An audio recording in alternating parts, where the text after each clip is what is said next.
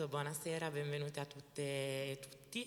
Um, è con grande piacere che introduco l'intervento della professoressa Elisabetta Vezzosi. Io sono Anna Nassa e sono una dottoranda in Global History and Governance alla Scuola Superiore Meridionale e, e mi sono occupata a lungo di storia di genere e, e di Stati Uniti d'America, con particolare attenzione alle donne afroamericane. E, ehm, introduco quindi la professoressa Vezzosi che ci parlerà di un tema molto saliente, noi e loro. Noi e loro attraverso la storia di genere, che vuol dire anche andare a vedere qual è la differenza dei rapporti tra noi donne o noi uomini, chi è il noi e chi è il loro. Giusto per ricordare qualche dato biografico sulla, sulla nostra ospite, la professoressa è docente di storia degli Stati Uniti e storia delle donne nell'età contemporanea presso l'Università di Trieste. In tutto questo è anche l'attuale presidente della Società di Studi Nordamericani Italiana e eh, è stata a lungo presidente della Società eh, delle Storiche in Italia. Um, si è occupata a lungo di storia di genere e in particolare nell'ultimo periodo si è occupata di storia delle donne afroamericane rispetto alle relazioni internazionali, quindi dove le donne afroamericane incontrano le relazioni internazionali, si è anche occupata di diritti, ehm, appunto questioni di genere e, e anni 70. Quindi non vorrei appunto fare uno spoiler di quella che sarà la sua lezione e lascio lei la parola. Grazie mille. Grazie.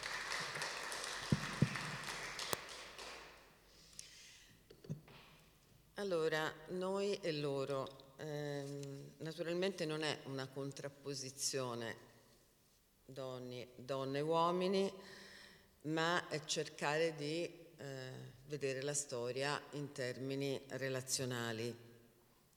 E infatti il concetto di genere è questo, come dicevo stamani nella tavola rotonda, non soltanto è la costruzione del femminile e del maschile, ma è anche un concetto relazionale, quindi la storia di donne e di uomini che si integrano, la, una tessitura della storia che vede donne e uomini partecipare insieme in maniera diversa e qui naturalmente la storia è fatta di uguaglianze, differenze, ricerca di uguaglianze e sottolineatura in molti casi delle differenze eh, ma non è una storia separata. Quello che cercherò di fare in questa lezione è di mettere in rilievo alcune delle grandi disuguaglianze che hanno caratterizzato la storia delle donne in relazione alla tematica del lavoro. Abbiamo pensato molto con gli organizzatori come eh, affrontare il tema del, di questo incontro, scontro, integrazione, eh, storia donne e uomini, naturalmente poteva essere trattato dal punto di vista politico, delle relazioni personali, ora ci sono tanti filoni di studio sui sentimenti, le emozioni, il rapporto tra sfera pubblica e sfera privata.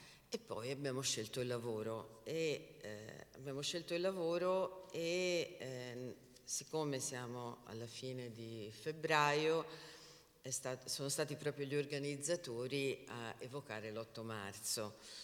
Eh, e allora io ho pensato di cominciare proprio, proprio dall'8 marzo e eh, comincio con una storia che non è una storia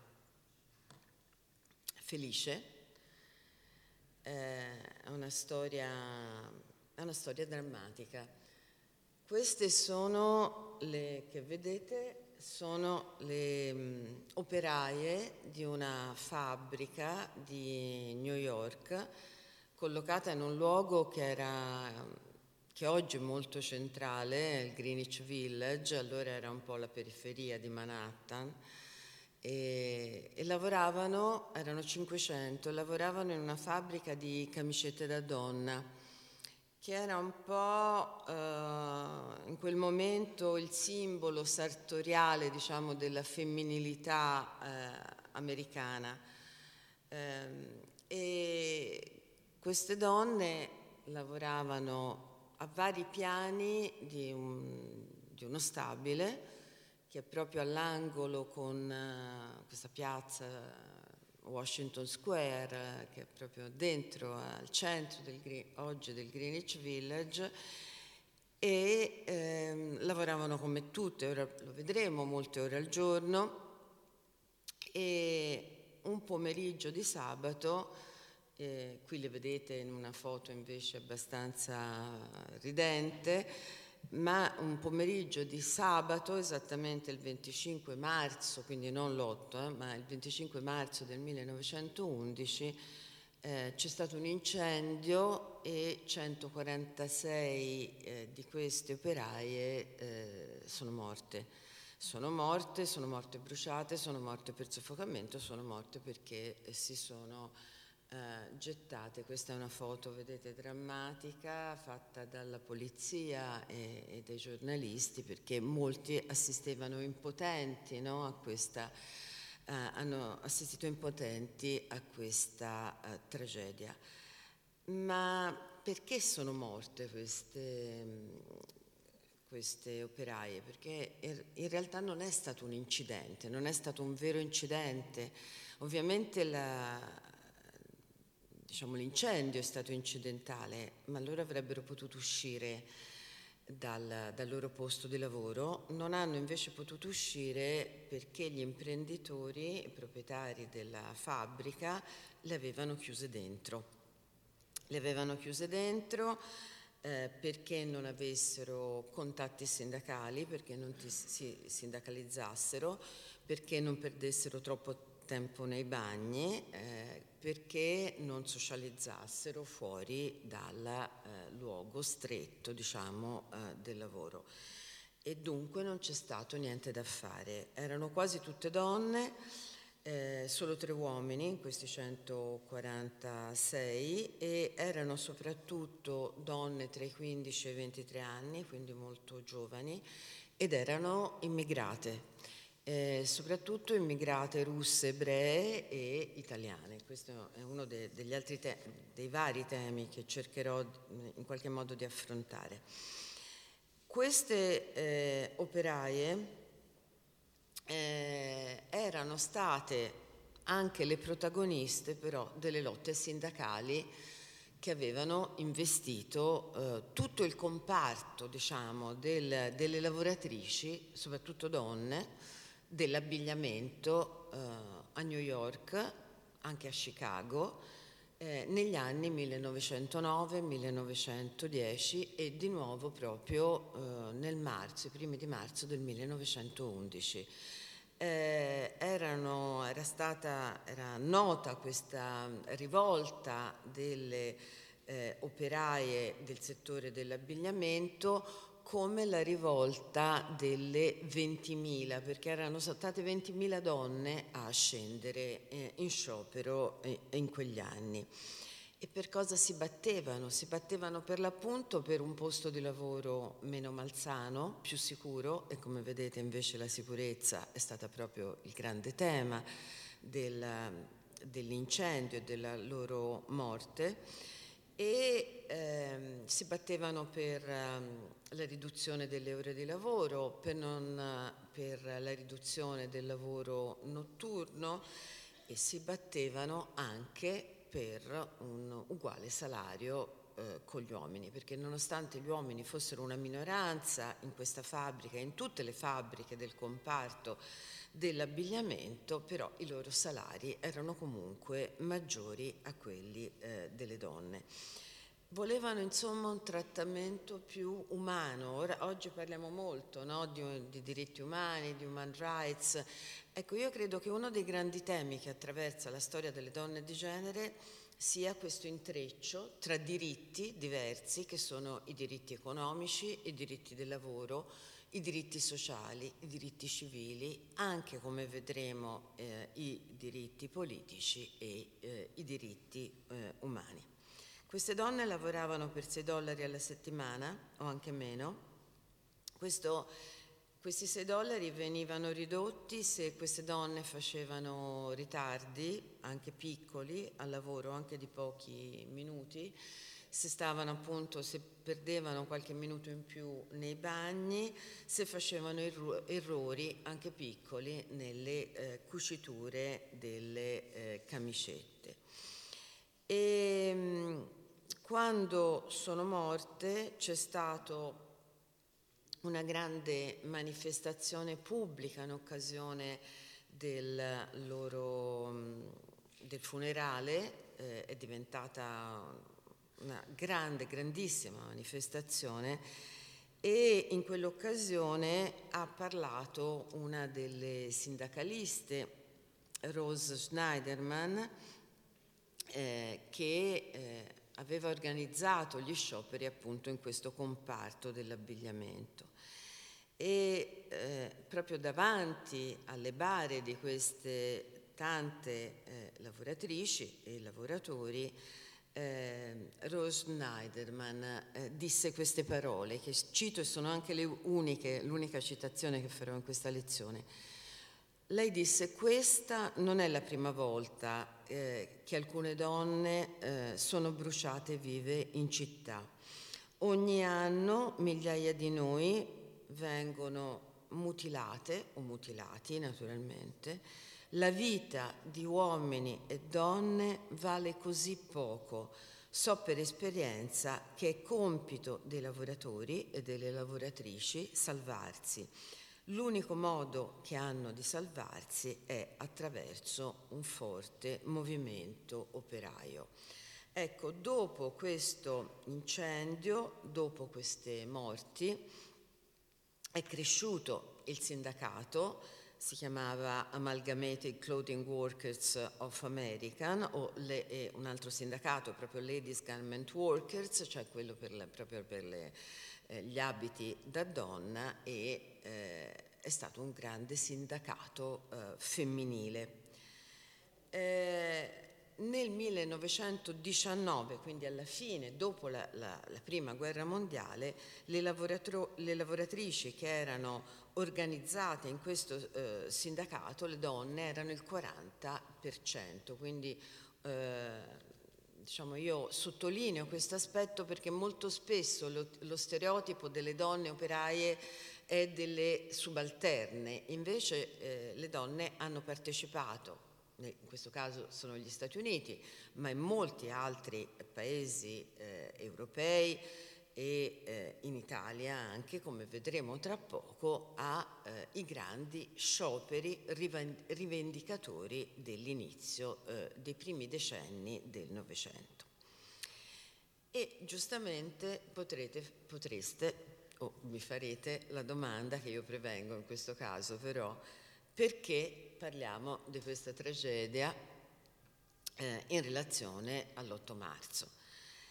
Eh, perché eh, le origini dell'8 marzo, ci sono molti studi ovviamente sulle origini dell'8 marzo, ma rimangono ancora molto indefinite perché mh, ne vengono elencate varie che potrebbero essere eh, l'inizio no, di questa grande giornata internazionale eh, dedicata a, ai diritti delle donne.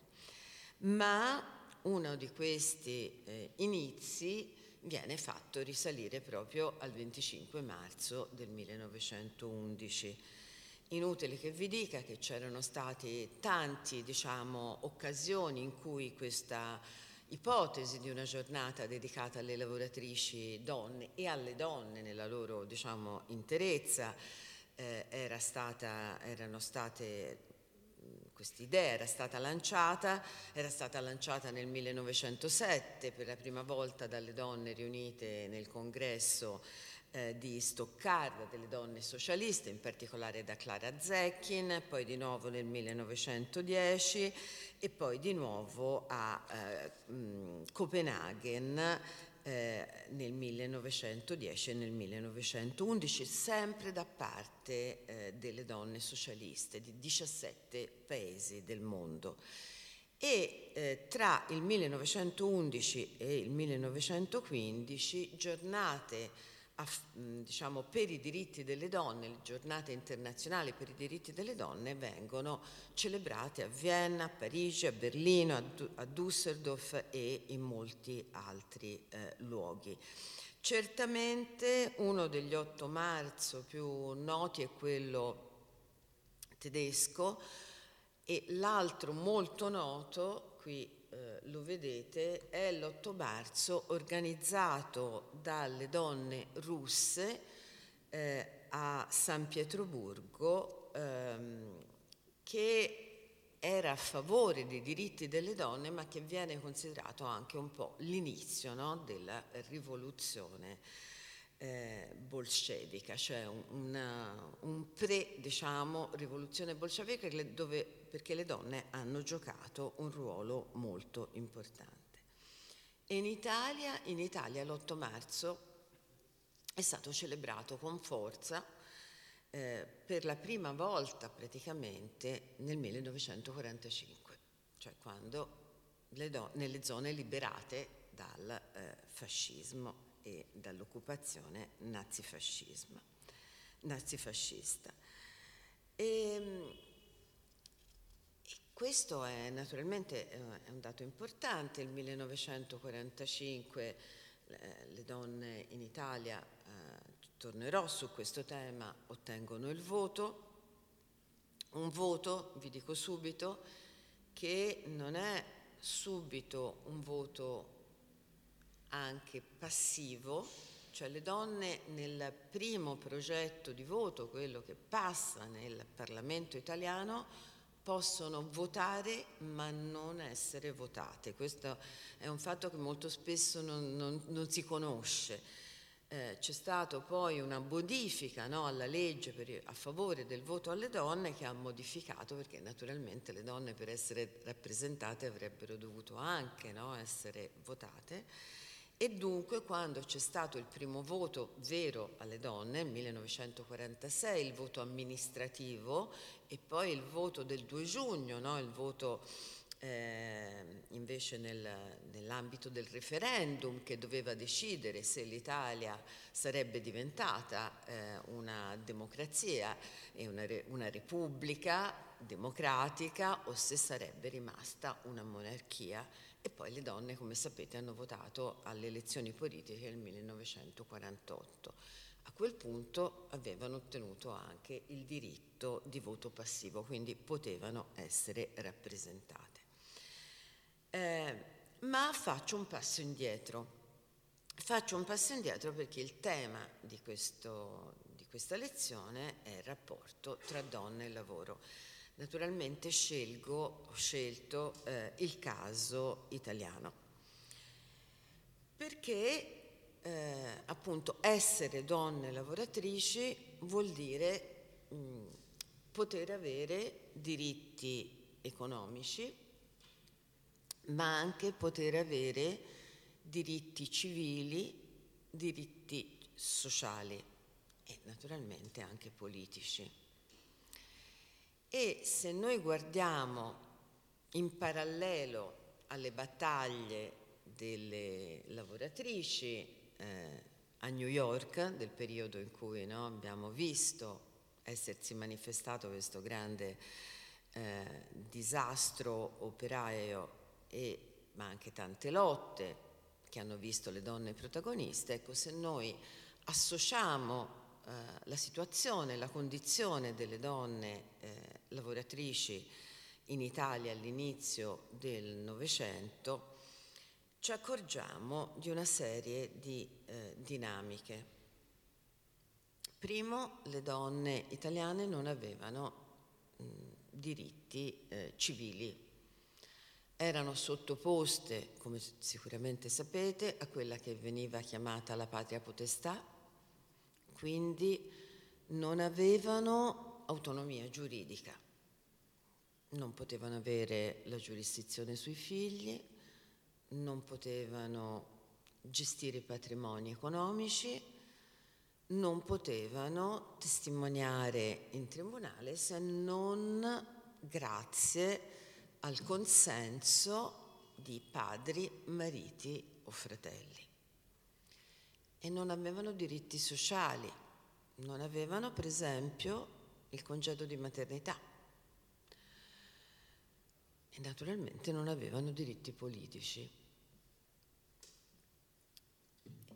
e non avevano diritti sul lavoro.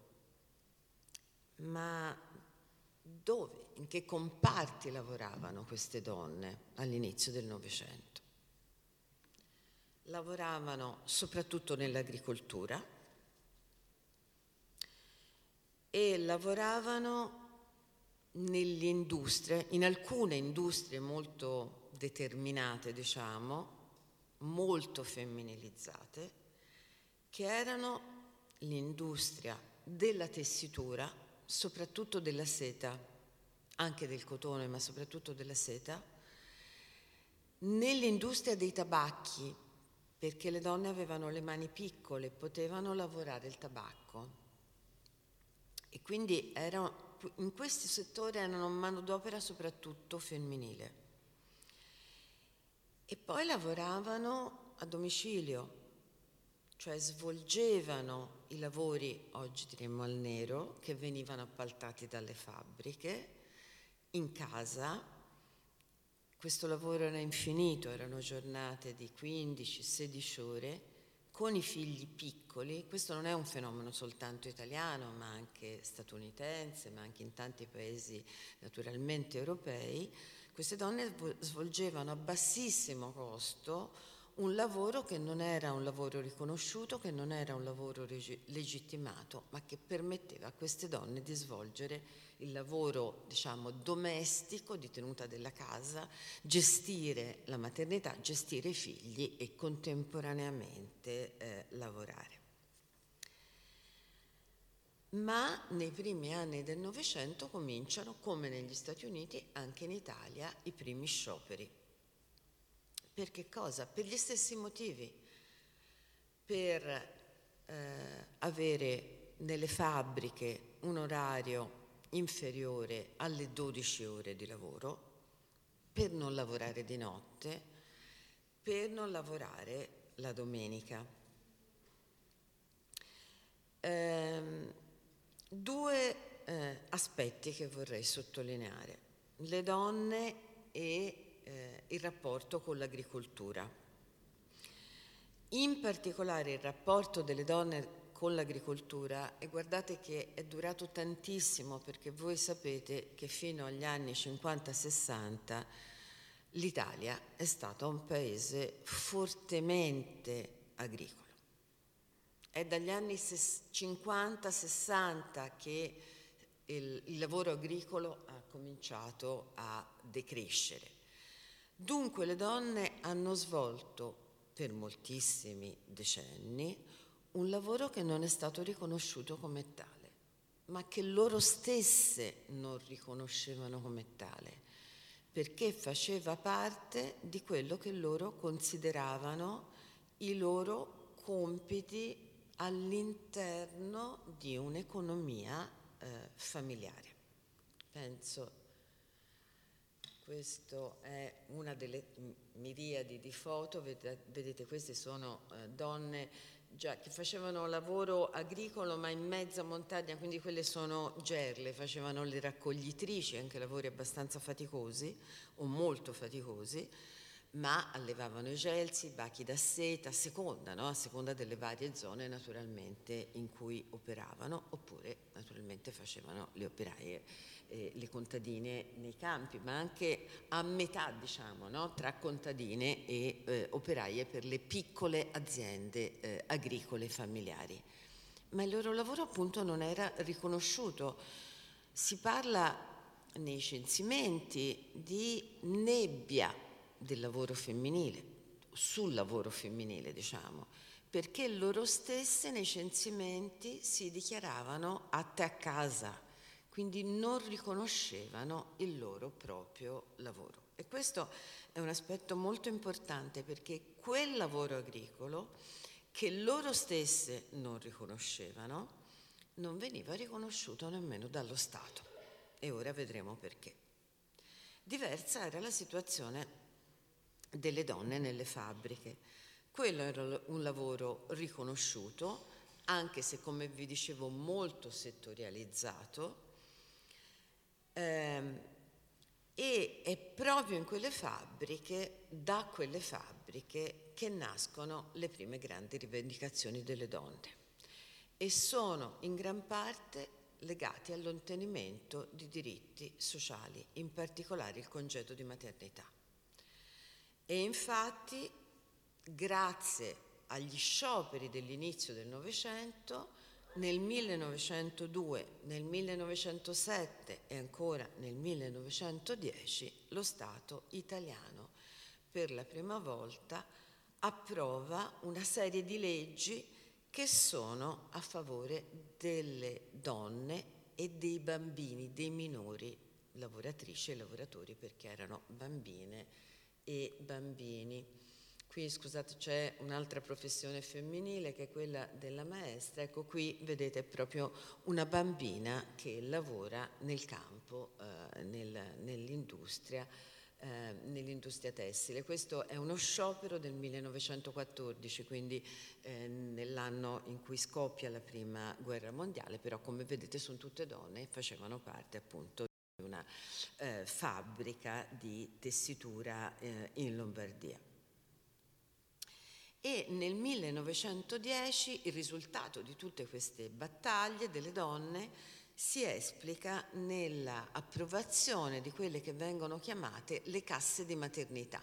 Cosa sono le casse di maternità? Sono la prima forma di congedo di maternità, una forma ambigua in qualche modo perché le donne però non avevano, potevano esimersi dal lavoro per quattro settimane prima e dopo il parto, ma non avevano la tutela del posto di lavoro, quindi non sapevano se avrebbero ritrovato il loro posto di lavoro e eh, avrebbero avuto un salario molto piccolo a cui loro stesse contribuivano, cioè loro versavano eh, al datore di lavoro una parte del loro salario che andava a comporre queste casse di maternità, l'altra parte era un terzo, un altro terzo veniva ehm, veniva elargito, diciamo, da, eh, stanziato dai datori di lavoro e un altro terzo dallo Stato. Ecco, questo avrebbe costituito poi no, questo eh, piccolo salario per le donne che si assentavano per maternità.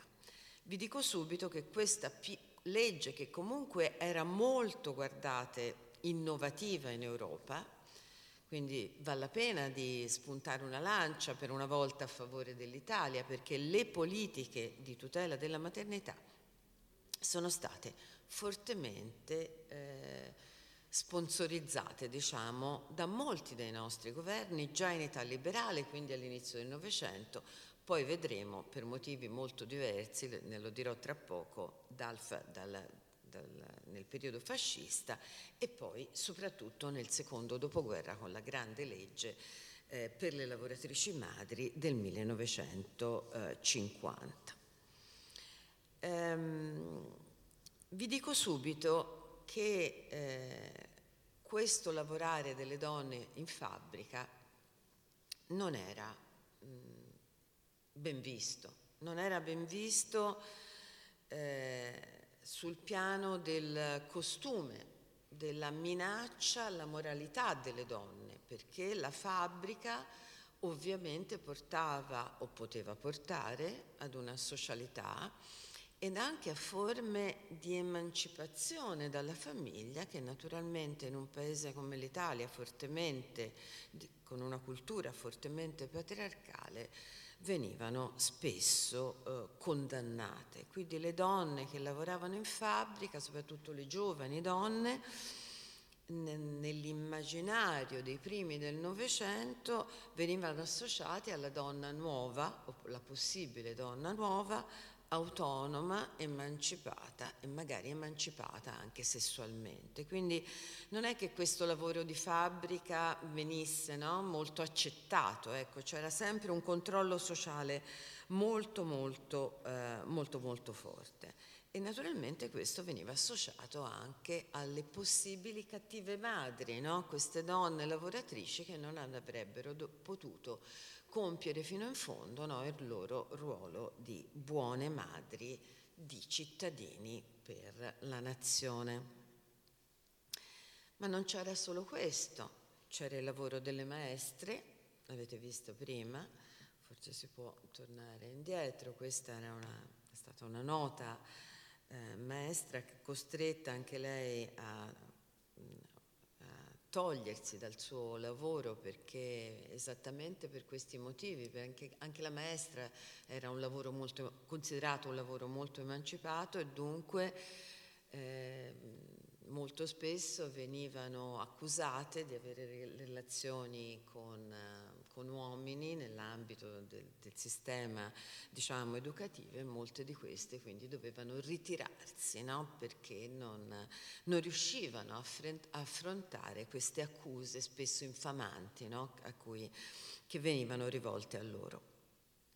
Ecco, le maestre è un ruolo importante all'inizio del Novecento eh, intanto perché è un ruolo che si femminilizza quasi subito, quindi c'è comunque una femminilizzazione dell'educazione, eh, soprattutto dell'educazione primaria eh, in Italia, e perché le maestre sono una proiezione pubblica della madre, no? cioè le maestre sono le madri di futuri buoni cittadini, educano eh, buoni cittadini per la nazione. Quindi le madri riproducono e allevano, le maestre educano buoni cittadini e cittadine naturalmente, ehm, maschi e femmini per la nazione. Vi dico soltanto un numero perché già sono, vedo che il tempo scorre veloce, prima, prima, dello scoppio della prima guerra mondiale alla vigilia c'erano in Italia 55 eh, maestre nonne eh, nella scuola italiana.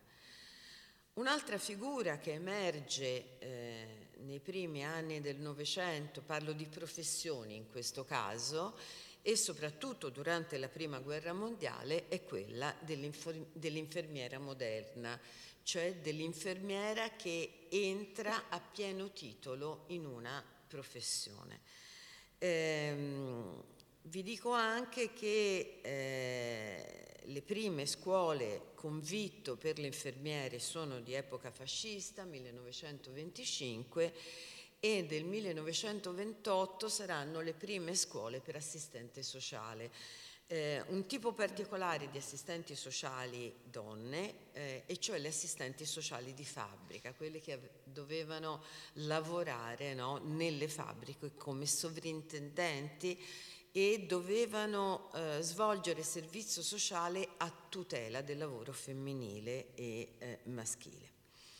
Quindi vedete che queste prime fasi del Novecento sono, dei primi decenni del Novecento fino alla, prima, alla, fine della Prima Guerra Mondiale, sono anni in cui eh, c'è molto lavoro agricolo, c'è molto lavoro industriale per le do- donne, ma c'è una crescita anche del dei primi lavori professionali. E importante, dopo la Prima Guerra Mondiale, esattamente nel 1919, c'è una legge, la legge Sacchi del febbraio del 1919, che per la prima volta stabilisce una capacità giuridica delle donne quella che vi dicevo le donne non avevano fino a quel momento e vengono abolite alcune delle leggi legate all'autorizzazione maritale, cioè le, nel, dal 1919 le donne possono avere una parte, non tutta, ora lo vedremo, di autonomia giuridica. Dunque possono svolgere alcune professioni al pari degli uomini, ma non guardate le professioni che implicavano un potere giurisdizionale. Dunque, per esempio, non potevano svolgere lavori nel campo della difesa nazionale, non potevano svolgere alcune professioni giuridiche le prime donne magistrato in Italia potranno svolgere questo lavoro soltanto nel 1963. tre. E poi c'è il fascismo. Il fascismo, eh, qui c'è un bellissimo libro, non più nuovo, di Vittoria De Grazia, Le donne nel regime fascista, non so se qualcuno di voi lo, lo conosce, è stato uno dei, dei libri più noti sul, non soltanto sul lavoro, ma sull'esperienza delle donne durante il fascismo. E durante il fascismo naturalmente c'è una torsione fortemente virilista di una cultura che era comunque già fortemente eh, patriarcale. Quindi c'è un assoggettamento della figura delle donne, un appiattimento dell'identità femminile sul ruolo domestico e materno, che convive, guardate, con una partecipazione delle donne alla scena pubblica, che però è una, scena, è una scena pubblica non autonoma, ma irregimentata e regolata dal fascismo.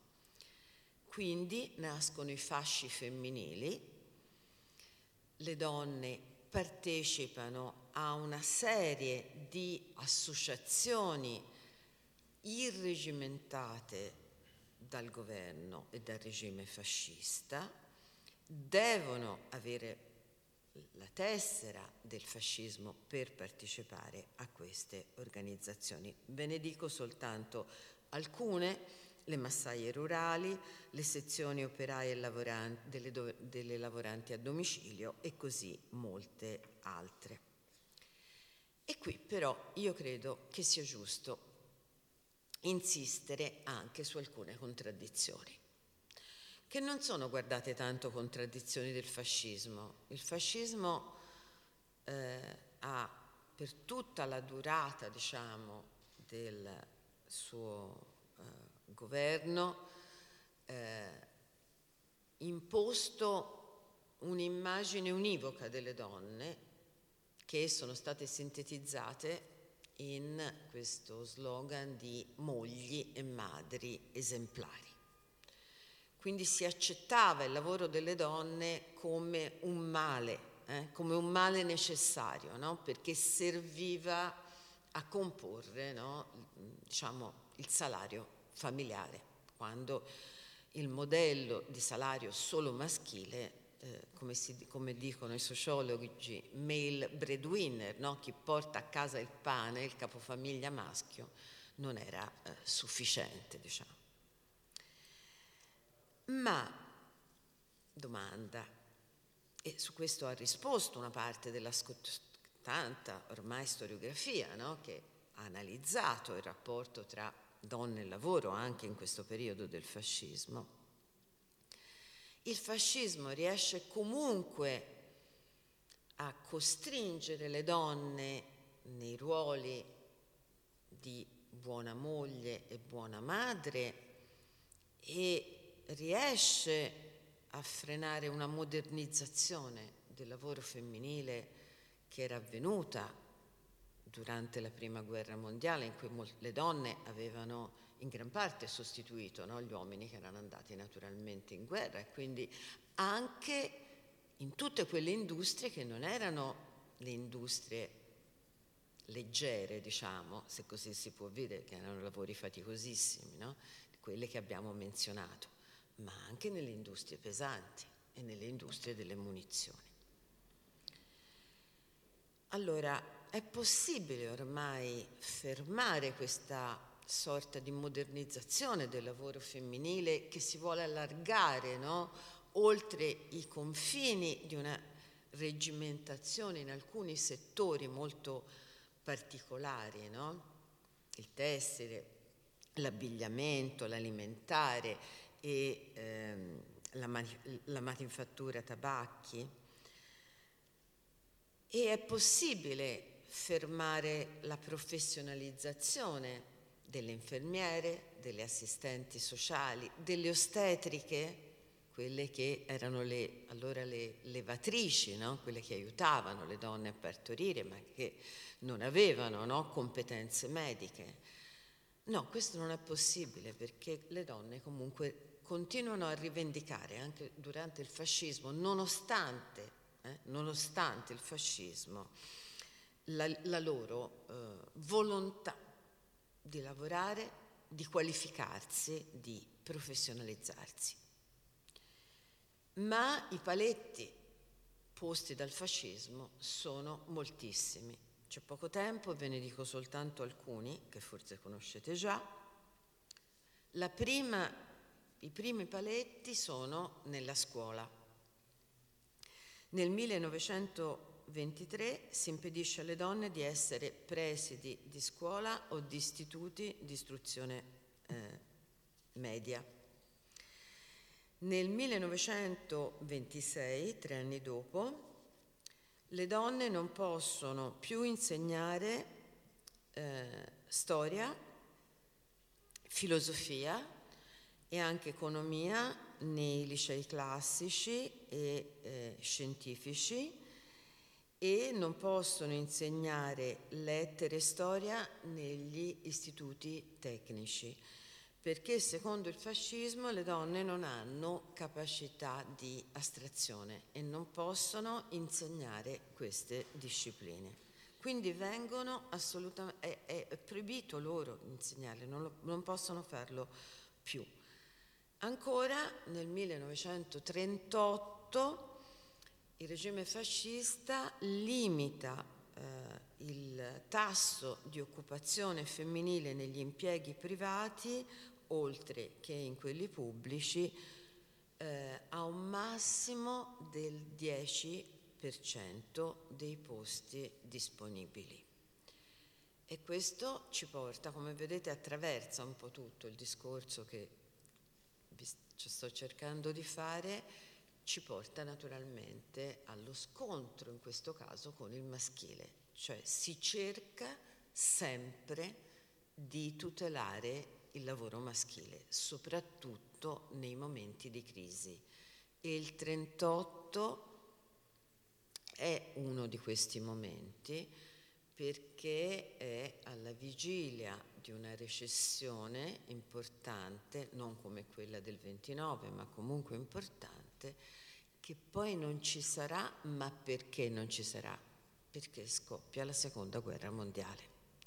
E dunque nel 38 come in tanti altri momenti della lunga storia eh, che ci accompagna fino, che, e che abbiamo, attraversiamo fino ad oggi, le donne sono le prime a essere espulse dal mercato del lavoro dopo le guerre, quando non c'è più bisogno di loro, e sono le prime a essere espulse dal mercato del lavoro in concomitanza delle crisi economiche perché comunque il modello del capofamiglia maschio, detentore del salario familiare, è quello, diciamo, sostanzialmente eh, vincente. Quindi vedete che il fascismo fa sul lavoro delle donne, eh, diciamo, particolarmente incisivo in senso negativo. Vi dico subito che questo stacca tantissimo le donne dal consenso al fascismo, soprattutto tutte le donne che non avevano famiglia, per esempio, le donne sole, che non avevano altro modo di mantenersi che lavorare per se stesse, ma non soltanto. È chiaro che la retorica fascista è proprio la retorica di Mussolini va nella direzione non soltanto di ridurre la presenza delle donne nel mercato del lavoro, ma di diminuirne il valore economico. Proprio è l'immagine no, delle donne come detentrici di un economico, di, scusate, di un valore economico piccolo. No? Quindi le donne che sono riserva nel mercato del lavoro ma non sono, non hanno, uso questo termine che avrei dovuto usare prima, non hanno cittadinanza nel mercato del lavoro. Una mm, bravissima economista italiana che si chiama Francesca Bettio ha fatto eh, molta ricerca su questi temi e eh, proprio sul tasso di, ehm, di differenza salariale tra uomini e donne nel periodo fascista per lo stesso tipo di lavoro e eh, visto che intorno alla, nei primi anni del periodo fascista 1925 il salario femminile oscillava tra il 50 e il 70% di quello eh, maschile. Eh, quindi ecco, se dovessi tracciare in tutto questo percorso, che tra poco concludo, un, uno dei tanti diciamo, fili rossi è proprio questo del gap salariale. Il gap salariale accompagna tutta la storia della disuguaglianza delle donne nel mercato uh, del lavoro. E dopo il, fascismo, nel secondo dopoguerra, c'è una un ritorno, eh, anche in questo caso, delle donne a casa, perché sono, sono state reimmesse con forza nel mercato del lavoro durante la seconda guerra mondiale e di nuovo sono le prime però a uscirne. E su questo c'è comunque un'eccezionalità dell'Italia. Ecco, mentre sulle dinamiche, diciamo, fino alla prima guerra mondiale e al fascismo, ci sono dei ritardi no? nella presenza nell'industria, ma insomma ci sono dinamiche che sono simili diciamo, a altri paesi, anche se con qualche ritardo. Qui c'è un ritardo molto forte nel secondo dopoguerra, perché mentre in altri paesi europei dagli anni 50 le donne cominciano a costituire un elemento stabile e costante e in crescita della forza lavoro, in Italia questo non succede. Un po' perché l'Italia è un paese fortemente agricolo, le donne ancora lavorano molto in agricoltura e comincia a esserci però una flessione, no? soprattutto come vi dicevo negli anni 50-60 per poi continuare, quindi le donne calano nel mercato del lavoro e dell'impiego eh, agricolo ma non entrano in una percentuale pari, diciamo, nel lavoro industriale, nemmeno guardate nel periodo del boom economico, cioè 58, 1958-63, cioè quando invece il boom economico aumenta la presenza degli uomini naturalmente nel mercato del lavoro e aumenta anche i salari maschili. Ecco, questo per le donne italiane questo non succede. Le donne italiane entreranno con più forza e costanza nel mercato del lavoro a partire dagli anni 70, grazie anche ad un aumento però del settore terziario. E però qui devo fermarmi un momento a di nuovo intrecciare diritti economici e diritti civili. Come vi dicevo, soltanto negli anni 60, 1963, le donne sono ammesse al pari degli uomini, al, al pari degli uomini ai pubblici uffici e profess- ad alcune professioni come quella della magistratura, ma ancora non possono lavorare nelle forze armate. Eh, ancora nel 1968 le donne possono essere punite penalmente per ehm, adulterio, cioè la condanna penale di adulterio colpisce le donne ma non gli uomini, fino al 1968, solo negli anni 60 ci sono una serie di provvedimenti, fine anni 50 e poi per tutti gli anni 60 alcuni piccoli provvedimenti per stabilire una eh, parità salariale tra donne e uomini, ma la prima vera legge sulla parità salariale è del 1977, quindi siamo negli anni 70. Come vedete non c'è una identità tra conquista dei diritti politici, perché le donne comunque nel 45 hanno il voto, in Italia nel 46 votano, nel 48 votano e i diritti politici li hanno. Ma a questi diritti politici non corrispondono, scusate sono rimasta indietro, queste sono eh, donne, vi volevo far vedere, donne migranti, queste sono donne, faccio un passo indietro, eh, per, nella, che hanno partecipato alla campagna del grano durante il fascismo, queste ecco, sono le donne che lavorano nel terziario, no? a partire soprattutto dagli anni 60. Ecco, vi stavo dicendo che non c'è un'identità tra diritti politici acquisiti e diritti economici, diritti civili che invece le donne ancora non ottengono. E su questo, sul lavoro femminile, c'è un grande vulnus purtroppo nella nostra Costituzione. Cioè la nostra Costituzione, che è una bella Costituzione, ma l'articolo 37 che stabilisce eh, la parità di rapporti economici di lavoro dice che questi rapporti però di lavoro dovevano consentire alle donne, anzi lì si diceva alla donna come se tutte le donne naturalmente fossero uguali, se ci fosse un'essenza no, del femminile e cito, dovevano consentire alla donna l'adempimento della sua essenziale funzione familiare.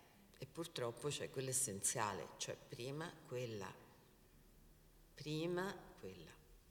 E questo capite che è un elemento di minorità no, per l'affermazione delle donne nel mercato del lavoro. Infatti questo articolo 37 è in questa veramente bella Costituzione dei nostri padri e madri costituenti, perché c'erano anche le donne nella Costituente italiana, è stato un articolo diciamo, di compromesso che però ha penalizzato eh, molto diciamo, eh, le donne. Allora, è chiaro che in Italia ha prevalso per molto tempo una cultura patriarcale forte che eh, ha proibito o ha limitato per le donne l'acquisizione dei diritti. L'Italia è stato uno dei paesi occidentali, diciamo, no? che ha avuto il voto più tardi, il voto alle donne. Voi pensate che in Inghilterra è del 1918, negli Stati Uniti del 1920, nei paesi nordici negli anni 10, eh, dal 1906 diciamo, no? fino al 1913-14. L'Italia è stata molto ritardataria anche sui diritti politici, ma ancora di più su quelli civili. E questo ha pesato sul ruolo delle donne nel mercato del lavoro e sulla parità nel mercato eh, del lavoro. Buona, ottima per quel momento storico è stata nel 1950 la legge di tutela per le lavoratrici madri. Una legge molto avanzata, guardate, eh, rispetto a quella di tanti paesi europei e fortemente approvata anche dall'Organizzazione internazionale del lavoro che aveva sempre promosso, no? eh, naturalmente in tutti i paesi, eh, il congedo di maternità. Dunque, anche negli anni 70, di cui quando le donne cominciano a stare in maniera più permanente, diciamo, sul mercato del lavoro, la disparità salariale non termina affatto e anche se viene messa fortemente in discussione, soprattutto a partire dagli anni Ottanta, dalla legislazione europea. Cioè è la legislazione europea che preme sui Paesi membri e anche sull'Italia perché ci sia una parità eh, di genere anche nel mercato del lavoro e anche nei livelli eh, salariali. Ehm, negli anni 90 c'è una, diciamo che l'occupazione femminile è oscillante, nel senso che oscilla come quella maschile in relazione all'andamento delle congiunture economiche, ma certo c'è una crescita molto grande dell'occupazione femminile nei servizi, in molti tipi di servizi, non mi posso fermare perché sono già un po' oltre diciamo, il mio tempo e ehm, ci sono leggi che si allineano a quelle europee dagli anni 90 soprattutto, ma soprattutto ancora dagli anni 2000 la legge turco dell'8 marzo del 2000, per esempio, estende il congedo di maternità anche alle lavoratrici autonome, no? mentre prima era solo per le lavoratrici naturalmente dipendenti.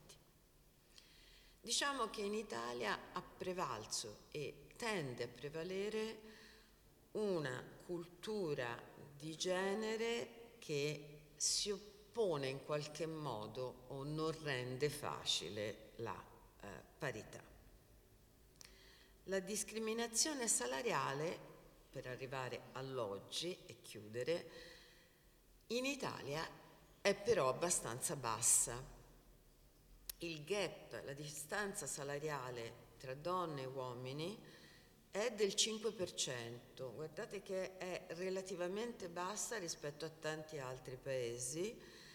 Eh, considerate che la media europea è del 16,3, quindi ecco questo è una, un, un, punto su cui la, l'Italia eh, è abbastanza progressista, diciamo, sul salario, eh, sul gap salariale e eh, i paesi che hanno un tasso di gap salariale più alto sono l'Estonia, la Lituania, eccetera, con il 28,3. Quindi questo per mm, così, indicare che l'Italia invece ha un tasso abbastanza basso. Questo non vuol dire però che le donne eh, abbiano la parità nel mercato del lavoro, non tanto nel reclutamento nel mercato del lavoro, quanto nelle qualifiche perché a tutt'oggi comunque le donne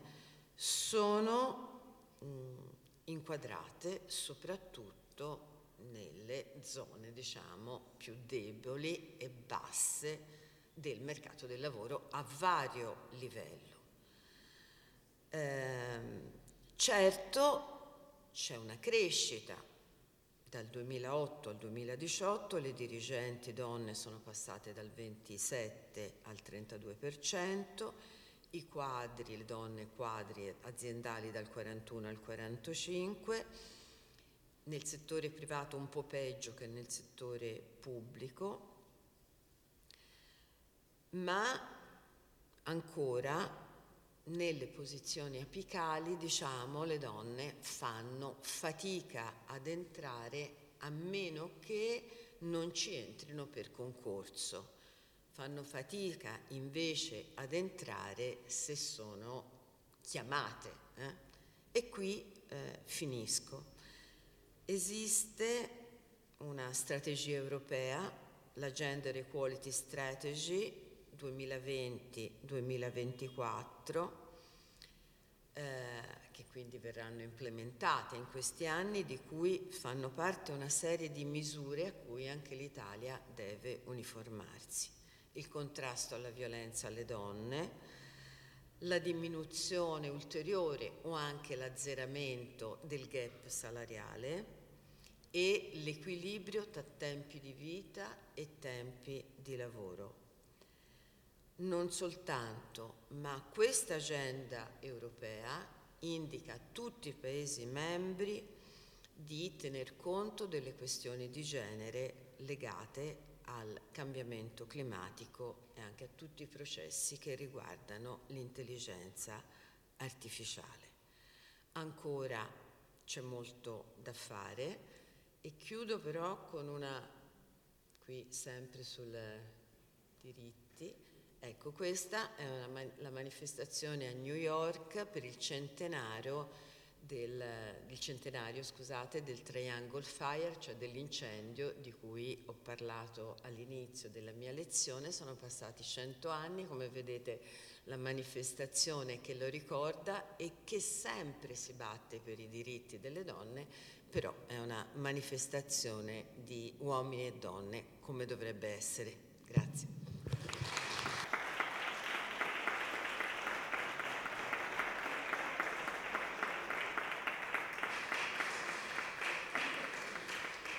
Allora io ringrazio moltissimo la professoressa Vezzosi. Adesso abbiamo forse due domande, tempo per due domande direi. Una cosa che mi sono scordata prima, che però può essere utile, all'esterno potete trovare due testi della professoressa, uno è Mosaico americano, in cui si tratta del tema della multiculturalità e dell'immigrazione nel contesto americano, e un altro è Oltre il secolo americano, punto interrogativo perché è una domanda che la professoressa Vezzosi insieme ad altri americanisti si sono posti negli ultimi anni è un collettaneo molto interessante ultimo testo da citare prima delle domande, un testo del 2002, se mi ricordo bene, Madri e Stato, ovvero dove la professoressa ha indagato quella che è la relazione tra le politiche pubbliche e il ruolo delle donne, la posizione delle donne nella società. La ringrazio e per le domande prego. Giusto una. Scusate, giusto una.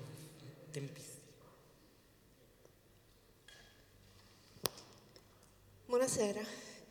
Mi ha stupito eh, la legislazione del periodo fascista che impediva alle donne di diventare preside eh, o insegnante di materie letterarie.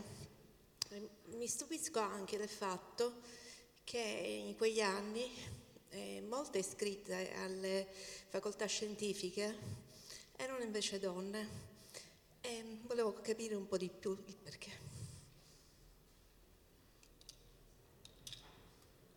Sì, allora, non, durante il fascismo non c'è un limite all'iscrizione naturalmente no? eh, all'università e quindi facoltà scientifiche e facoltà umanistiche.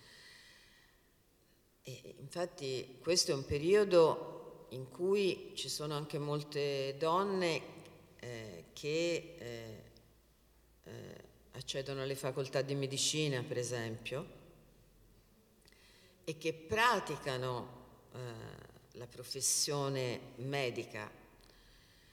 Eh, il problema era per tutte quelle professioni, eh, per esempio chi era laureato in giurisprudenza, Faccio notare che le prime laureate in giurisprudenza sono degli anni 10 eh, del Novecento comunque, tranne forse una primissima laureata in giurisprudenza, se mi ricordo si chiamava Lisa Poet, che è proprio dei primissimi anni del Novecento, ma fa molta fatica la giurisprudenza, le, le donne fanno molta fatica a laurearsi in giurisprudenza, anche perché sanno che non potranno accedere a molte professioni che sono al, legate agli ambiti giuridici.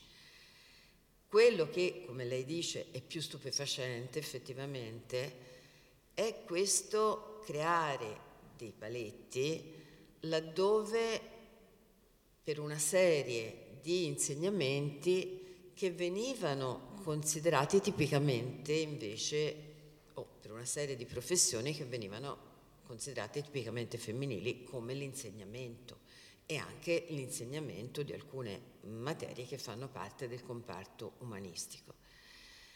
Allora, in quella fase, eh, nel, nel, nella fase diciamo, del, del regime fascista, in quegli anni, ci sono stati tantissimi studi di scienziati eh, allineati anche con il fascismo che hanno messo in luce una minorità intellettuale delle donne eh, come un dato genetico. E dunque la capacità di astrazione che soprattutto no, discipline come la filosofia, questa è stata una, una delle prime attacchi, è stata sulle donne che insegnavano filosofia, ancora prima che storia, no, che lettere, eccetera, perché le donne non hanno appunto una capacità di elaborazione e di astrazione perché troppo legate alla loro corporeità e alle dinamiche del corpo legate agli organi genitali e alla riproduzione. Quindi questo è il portato, il risultato, quello che vediamo, cioè l'esclusione di queste donne, quindi troppo emozionali, troppo emotive, troppo poco capacità, con troppa poco e scarsa capacità di astrazione per poter insegnare correttamente queste discipline, ma sono il frutto di una parte della scienza fascista. Purtroppo non posso dilungarmi molto, che è quel comparto della scienza positivista e eugenetica su cui appunto ci sarebbe molto da dire, che è stata una componente fondamentale della scienza fascista naturalmente e che ha colpito diciamo anche la differenza che oggi chiamiamo differenza di genere. Grazie a voi. Grazie.